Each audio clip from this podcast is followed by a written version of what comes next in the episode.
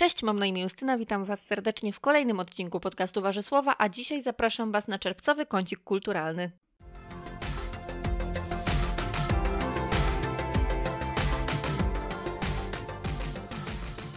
Jak zawsze spóźniona, ale jestem i nagrywam. Dzisiaj, dzisiaj opowiadam o tym głównie co przeczytałam w czerwcu, ponieważ jeżeli chodzi o muzykę, to wróciłam do płyty Maggie Vision Margaret i męczyłam tę płytę praktycznie cały czas, więc nie mam nic nowego do powiedzenia.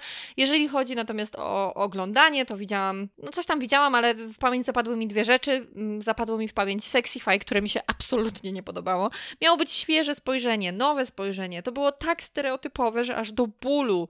Żarty były nieśmieszne to w ogóle było nieśmieszne. Te postacie były tak zagrane, pff, przerysowanie aż za bardzo. Ja wiem, że to jest komedia, ale mimo wszystko, główna bohaterka to naprawdę. A, nie, po prostu nie. Nie podobał mi się ten serial, jestem na nie i ja go polecić po prostu nie mogę, na pewno nie. E, ale też oglądałam Głęboką Wodę, to jest polski serial i też można go znaleźć na Netflixie. Mam nadzieję, że nadal można go znaleźć na Netflixie. Mm, są dwa sezony. Opowiada on o pracownikach OPS-u, Ośrodka Pomocy Społecznej. E, nowym dyrektorem właśnie OPS-u zostaje Wiktor, którego gra doskonale gra Marcin Dorociński. W ogóle wszyscy tam grają bardzo dobrze. Mm, do tego, oprócz tego, że ten serial jest świetnie zagrany, porusza też bardzo ważne sprawy. Oczywiście trudne sprawy, ponieważ mówimy tutaj o ośrodku pomocy społecznej, więc wiadomo, jaki to będzie miało kaliber. Natomiast myślę, że i tak warto to obejrzeć. Dodatkowo gdzieś tam wątkiem pobocznym jest oczywiście życie Wiktora i ono, ono również jest bardzo ciekawe, ale nie wychodzi na ten główny plan, co mogłoby na przykład zepsuć komuś odbiór e, poznawania tych spraw, więc ja myślę, że wszystko jest, wszystko jest wyważone idealnie. Mi się naprawdę bardzo ten serial podobał i głęboką wodę polecam. I przejdę już do książek. Nie będę mówiła o wszystkich książkach, które czytałam, zresztą jak zawsze. E, powiem głównie o tych, które mi się podobały, e, ale też wspomnę o dwóch, które nie były takie super. Pierwszą z nich e, będzie kolejna część e, serii o Dorze Wilk, Anety Jadowskiej. Bogowie muszą być szaleni, to jest drugi tom i podtrzymuję moje zdanie po pierwszym tomie. Jest to czytadło lekkie i myślę, że też przyjemne, natomiast, no cóż, dialogi dalej są absolutnie nienaturalne, w pewnych momentach nie wiadomo po co pewne zdania padają. Akcja też czasami jest troszeczkę już dziwaczna i naciągana, chociaż może w fantastyce to jest normalne, że po prostu tak się dzieje. Takie wakacyjne czytadło myślę, że idealnie. Jeszcze się nie, z, nie zraziłam do tej serii, myślę, że sięgnę po trzeci tom. Nie jestem pewna, ale wydaje mi się, że tak. Także um, myślę, że ten tom można polecić, jeżeli ktoś chce przeczytać coś lekkiego i ma ochotę na czytadło, ale to nie jest jakaś seria, którą polecałabym z czystym sercem, jeżeli mam być szczera. E, opowiem Wam o jeszcze jednej złej książce, ale na samym końcu. Na samym końcu najpierw porozmawiajmy o dobrych i zacznijmy od dewocji. Dewocji Anny Ciarkowskiej. Ja przeczytałam Pestki swego czasu i mówiłam o tym w podcaście. I była to bardzo dobra książka, czego się nie spodziewałam. Dewocje są moim zdaniem jeszcze lepsze. Narratorką jest kobieta, która opowiada o swoim życiu księdzu. Ma się wrażenie, że to jest coś w stylu spowiedzi. W ogóle okoliczności, w których ona mówi temu księdzu o swoim życiu, nie są jasne, możemy się tylko domyślać, ale myślę, że mm, końcowo już wiemy dlaczego i kiedy i w jakich okolicznościach e, główna bohaterka z tym księdzem rozmawia. Nieważne. W każdym razie bohaterka opowiada o swoim życiu na wsi, na takiej wsi, które, w, w której wszystko jest podporządkowane Bogu, Kościołowi, ludzie trochę też pozornie, bo wiadomo jak jest, żyją zgodnie, zgodnie z wiarą i, i przez to też e, wielu rzeczy się boją, na wiele rzeczy są zamknięci. Ja myślę, że to jest taka książka o ludziach, których my znamy. Każdy z nas zna takich ludzi, zna takiego, taką matkę, jaką miała ta kobieta, zna takiego księdza, ojca, dziadka. Można mówić, że to jest stereotypowe, ale tutaj nie chodzi o stereotyp, tutaj chodzi o o ludzi z krwi i kości. Narratorka, kobieta, główna bohaterka, w pewnym momencie swojego życia zaczyna mieć dar. To znaczy, wiecie, po prostu przychodzą do niej ludzie, rozmawiają z nią o swoich problema, problemach i przypadkowo te ich problemy po tych rozmowach się rozwiązują. W związku z tym oni uznają, że, że ta kobieta jest cudotwórczynią, tak naprawdę myślę, że można ją w ten sposób nazwać, co oczywiście nie może się podobać Kościołowi i, i, i księdzu. I ma to swoje konsekwencje bardzo przykre. Nie będę mówić więcej, nie chcę Wam odbierać e, od przyjemności, jeżeli można mówić tutaj też o przyjemności, bo to trudna książka z lektury, e, ale muszę wspomnieć o tym, że narracja jest doskonała Jest naprawdę doskonała. Anna Ciarkowska tak operuje słowami, tak opowiada tę historię, że człowiek w niej jest. Ja uwielbiam to uczucie. Dlatego ja dewocję serdecznie, serdecznie polecam i w moim prywatnym rankingu dwóch książek Anny Ciarkowskiej dewocje są zdecydowanie na pierwszym miejscu. Skończyłam też w końcu Beksińskich portret podwójny, ale wydaje mi się, że ja już o tym mówiłam, ponieważ ja zaczęłam ją czytać właściwie chyba na początku roku, bo ta książka jest niesamowicie wciągająca, ale też bardzo łatwo ją odłożyć, mam wrażenie, bo w nią trzeba wsiąknąć. Bo jeżeli już się zacznie ją czytać, to naprawdę trzeba wsiąknąć. A nie jest to lektura łatwa, ponieważ życie, życiorys Beksińskich, zarówno Zdzisława, jak i Tomasza, nie jest łatwy. Więc było tak w pewnym momencie, że mimo, że byłam bardzo wkręcona, zostawiłam tę biografię na chwilę i minęło kilka miesięcy nagle, ale kiedy już wróciłam do tej biografii, znowu byłam w tym świecie. Do tego stopnia, że kiedy ja przestałam ją czytać, to tak naprawdę mało mi tego było. Jeszcze gdzieś sięgałam po jakieś artykuły i tak dalej, gdzieś cały czas byłam w świecie Beksińskich. Myślę, że bez sensu byłoby tutaj moja prywatna ocena Beksińskich, bo nikt tego nie oczekuje. Ja Wam tylko powiem tak, na pewno tę biografię warto przeczytać. Ona ma niesamowitą formę, ma świetny research. Jedyne, do czego ja bym mogła się przyczepić tak troszeczkę, to mam wrażenie, że końcówka była potraktowana lekko po macoszemu. Być może taki był zamysł aktor, e, autorki i ja, ja nie mówię, że, że nie i może ja teraz nadinterpretuję, ale ja miałam niedosyt po przeczytaniu zakończenia. Moim zdaniem to było tak, to była tak szczegółowa, szczegółowa biografia, że czegoś mi na końcu jednak zabrakło. Więc to jest takie moje jedyne spostrzeżenie, które mam na niekorzyść, że tak powiem, y, tej recenzji, ale ogólnie, jeżeli tylko temat Beksińskich Was interesuje, a jeżeli nawet temat Beksińskich Was nie interesuje, to i tak ja Wam polecam sięgnąć po tę książkę, bo ona jest niesamowicie ciekawa. Ja Wam mówiłam, dlaczego lubię literaturę faktu, dlatego, że najlepsze scenariusze pisze życie. I tutaj bez dwóch zdań, życie napisało niesamowity scenariusz. Nie wiem, czy można powiedzieć, że taki scenariusz można polubić. No, absolutnie. Jest to scenariusz tragiczny, ale, ale też w jakiś sposób fascynujący, ponieważ czytamy o fascynujących osobach. Dlatego Beksiński portret podwójny bardzo, bardzo polecam. No i słuchajcie, największe zaskoczenie chyba tego roku, naprawdę. Być może zrobię w ogóle podsumowanie tego półrocza, ponieważ trochę przeczytałam fajnych książek i może warto to podsumować. Ale nie spodziewałam się, że tak wciągnie mnie ta książka. Nie miałam zielonego pojęcia, że to będzie książka, o której będę myślała cały czas, której będę słuchała bez przerwy. Ja się nie mogłam od niej oderwać, naprawdę. I jest to książka Magda, autobiografia Magdy Gessler.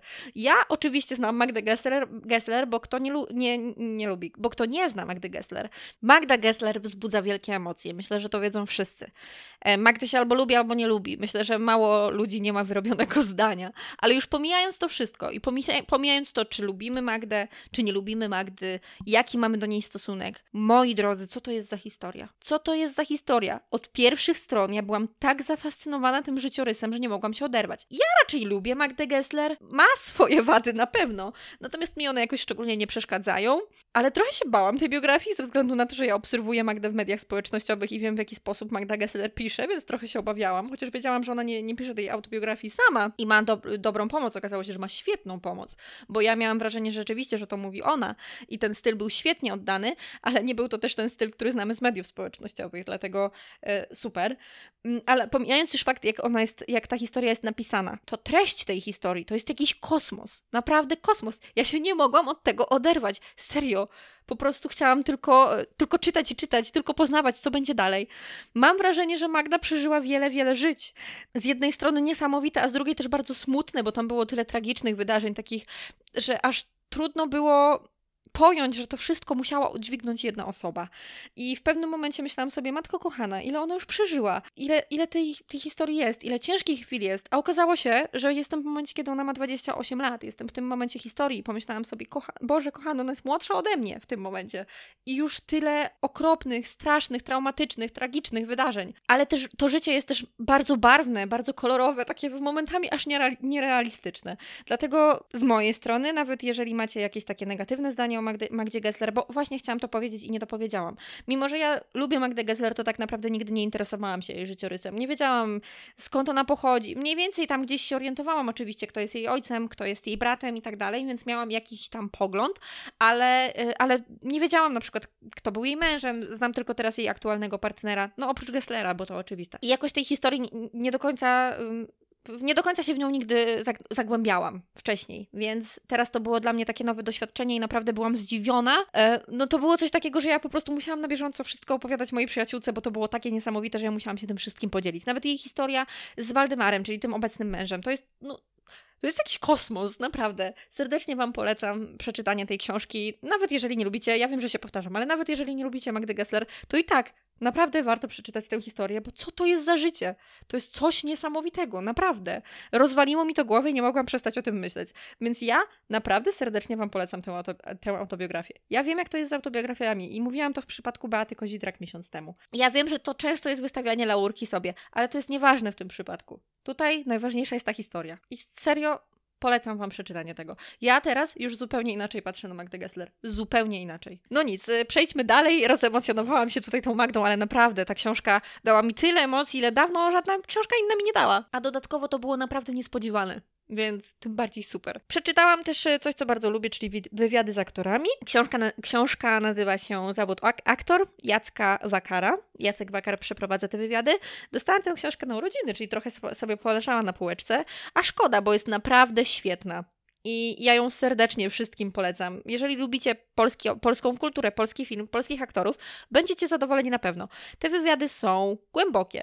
Te wywiady y, mówią o ciekawych rzeczach. I mimo, że ja już na przykład z niektórymi, jak na przykład z Tomaszem Kotem, czy z Agatą Kole Kuleszą, tego typu wywiady czytałam w szkole filmowej, y, w innej książce, o której opowiadałam na pewno w podcaście, to mimo wszystko te wywiady są tak pogłębione, one są takie wyczerpujące, w znaczeniu wyczerpują temat. To są takie dla mnie mini wywiady rzeki na temat aktorstwa. E, bo to nie jest taki, wiecie, wywiad, w którym zadają trzy pytania i koniec. Mm, dlatego bardzo fajnie się to czytało. Na niektórych aktorów spojrzałam zupełnie z innej perspektywy. I mimo tego, czy ktoś mnie interesował, czy nie, tak prywatnie, bo, bo wiecie, są aktorzy po prostu, za którymi nie przepadam, chociaż może nawet nie tyle nie przepadam, co nie są w jakimś moim, wieszcie, rankingu ulubieńców. Straciłam wątek. W każdym razie chodzi mi o to, że nawet jeżeli jakoś nie pałam wielką sympatią do aktora, to i tak te wywiady były ciekawe i pozwoliły mi, spoj- mi spojrzeć inaczej na tę osobę. W ogóle były też tam wywiady z aktorami, z którymi nigdy wcześniej nie czytałam wywiadów, mimo że bardzo lubię ich aktorstwo, na przykład z Dorotą Kolak. I to też było bardzo ciekawe i zastanawiałam się, dlaczego? Dlaczego ja wcześniej nie czytałam wywiadów z tymi ludźmi? O co mi chodzi? I teraz właśnie z takim postanowieniem wyszłam, że jak zobaczę jakiś wywiad z aktorem, ktokolwiek by to nie był, czy go lubię, czy go nie lubię, e, w, oczywiście chodzi mi o aktorstwo, bo, bo nikogo tam też nie oceniam prywatnie, to i tak przeczytam, bo to są naprawdę ciekawe rozmowy z ciekawymi ludźmi i zawód aktor serdecznie, serdecznie Wam polecam. I teraz tak, spojrzę na moją listę. Tak, teraz będę mówiła o książce, którą e, mam zamiar troszeczkę zjechać. Um, I wiecie co? To będzie trudne, ponieważ to jest książka Giyama Muso. Słuchałam tego, jak wymawia się imię Muso jakieś 13 tysięcy razy i dalej nie zapamiętałam. Chodzi mi o książkę e, Central Park. Moi drodzy, je, to, tutaj będą spoilery najprawdopodobniej, a w tym przypadku to na pewno nie jest dobra rzecz dla, dla osób, które chcą przeczytać tę książkę, dlatego jest to ostatnia książka, o której dzisiaj opowiadam i jeżeli nie chcecie właśnie poznać spoilerów tej książki i nie chcecie sobie zaspam... E, zaspo, e, jeżeli nie chcecie spoilerów i nie chcecie sobie zaspoilerować, e, to co? To jest w tym momencie koniec tego e, podcastu dzisiejszego i do usłyszenia następnym razem. A teraz spoilery. nie, a teraz opowiem Wam o książce. E, Alice i Gabriel e, budzą się rano w Central Parku, jest jakoś turbo rano, ósma rano, czy tam siódma, nie wiem, i są skuci kajdankami.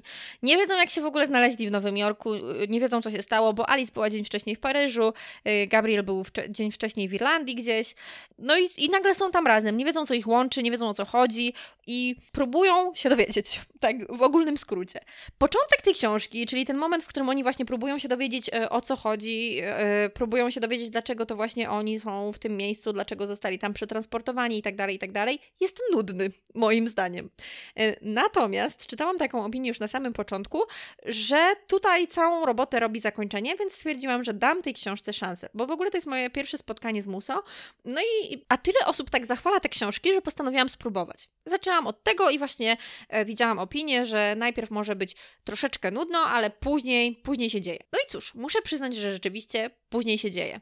Kiedy Alice odkrywa kim tak naprawdę jest, to znaczy ona teoretycznie wie, kim jest, ale po prostu nie zdaje sobie sprawy z pewnych rzeczy. Kiedy ona odkrywa to, dowiaduje się o sobie czegoś, o czym no tutaj spoiler, zapomniała, no to wtedy rzeczywiście akcja się rozkręca. Akcja rozkręca się wtedy dosyć poważnie i myślisz sobie, okej, okay, dobra, tutaj może się zdarzyć coś ciekawego. Ale później, moi drodzy, jest moim zdaniem coraz gorzej. I tutaj Wam zaspoileruję już bardzo, bardzo mocno. Okazuje się, że Alice i Gabriel to tak naprawdę pacjentka i psychiatra. I nikt ich tam nie przez, e, nikt ich do tego Nowego Jorku nie przetransportował w nocy, oni w tym Nowym Jorku byli. Z różnych okoliczności, może już nie będę mówiła aż tak dokładnie. Natomiast Gabriel próbuje wytłumaczyć Alice, dlaczego on się w ogóle do niej przypiął tymi kajdankami, w jakim celu to wszystko zostało zrobione. No bo tak jakby, przypominam, jest to psychiatra. Jego wytłumaczenia, moi drodzy, są o kant dupy rozbić. Przepraszam za wulgarny język, ale naprawdę nie da się tego inaczej określić. Jego wytłumaczenia nie mają żadnego sensu. Nie mam zielonego pojęcia do tej pory, dlaczego on to zrobił, ponieważ jego wytłumaczenia są mętne i nijakie i głupie. Po prostu. Lepszym wytłumaczeniem byłoby powiedzieć Alice: Słuchaj, jestem Gabriel, jestem, nie wiem, seryjnym mordercą i psychopatą i dlatego właśnie zrobiłem to i to. To by miało więcej sensu. Mogłaby być wtedy część druga, ale w tym przypadku nie. A jeszcze do tego wszystkiego, żeby tego wszystkiego było mało, na samym końcu nasz Gabriel, znowu będzie wielki spoiler, ale to już było za dużo dla mnie. To już było naprawdę o krok za dużo. Na samym końcu Gabriel zakochuje się w Alice, bo to przecież no musi być, prawda? No to, to jest ten wątek, którego jeszcze nam na samym końcu brakowało. I oprócz tego, że zakochuje się w tej pacjentce, już omińmy to, to wali jej taki monolog. Taki monolog, który po prostu jest tak żenujący, że człowiek ma ciarki o tym, że będą wychowywać razem dzieci, o tym, jak będzie wyglądało ich życie, gdzie oni się nawet długo nie znają, tak naprawdę. Wiecie, tam nie wiem, tydzień akcji, ale on już będzie dzieci z nią miał i wychowywał. I budził się na drzemki o czwartej nad ranem, żeby dziecko nakarmić. No dramatyczne to było. Ten końcowy monolog zepsuł wszystko, zepsuł całą książkę i sprawił, że naprawdę, no nie mogę jej ocenić dobrze jakkolwiek. Jest to moje ogromne rozczarowanie zakończenie moim zdaniem nie jest dobre, moi drodzy, nie jest dobre. To jest tak, że jest nudno, nudno, nudno, rozkręca się do czegoś fajnego, a potem jest taka klęska, że chyba bardziej się nie da. Po prostu nie, nie polecam tej książki. Chyba, że bardzo chcecie poznać twórczość Muso, no to okej. Okay no to sobie sięgnijcie, ale na pewno jest coś lepszego. Ja już nie wiem, czy chcę sięgnąć po coś innego, ale jeżeli znacie jakąś lepszą pozycję i czytaliście tą i wiecie, że coś będzie lepsze, to polecajcie, bo bardzo chętnie przeczytam coś dobrego, jeżeli jest tutaj w repertuarze. No i to by chyba było na tyle. Myślę, że powiedziałam o wszystkim, o czym chciałam i trochę pospoilerowałam, ale też jest trochę takich rzeczy, o których Wam nie mówię, więc jeżeli byście mimo wszystko, mimo spoilerów zdecydowali się na tę książkę, y, bo na przykład lubicie czytać tego typu y, książki, to będziecie mieli zaskoczenia. Będzie kilka kilka, na pewno będzie kilka zaskoczeń, więc to nie jest aż tak źle. E, no i co? I do usłyszenia kolejnym razem. E, słuchajcie, i jeszcze zanim się pożegnam, jeszcze raz, jeszcze jedną sprawę mam do obgadania. Czy chcielibyście podsumowanie pierwszego półrocza, jeżeli chodzi o książki? Czy chcielibyście, żebym powiedziała o najlepszych książkach, bo tylko o tych warto mówić drugi raz? Dajcie mi znać, koniecznie. Na Instagramie albo na YouTubie. E, zresztą wiecie, gdzie mnie znaleźć. Do usłyszenia kolejnym razem.